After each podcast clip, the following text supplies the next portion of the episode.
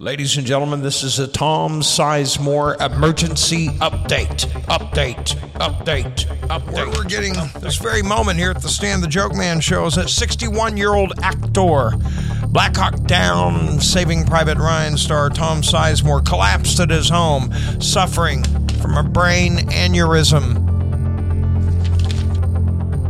According to his manager Charles Lago, Tom is being held in an area hospital in critical condition. Family has been made aware and awaiting medical updates. I'm Stan the Joke Man, and this has been the latest Tom Sizemore update, update, update, update, update.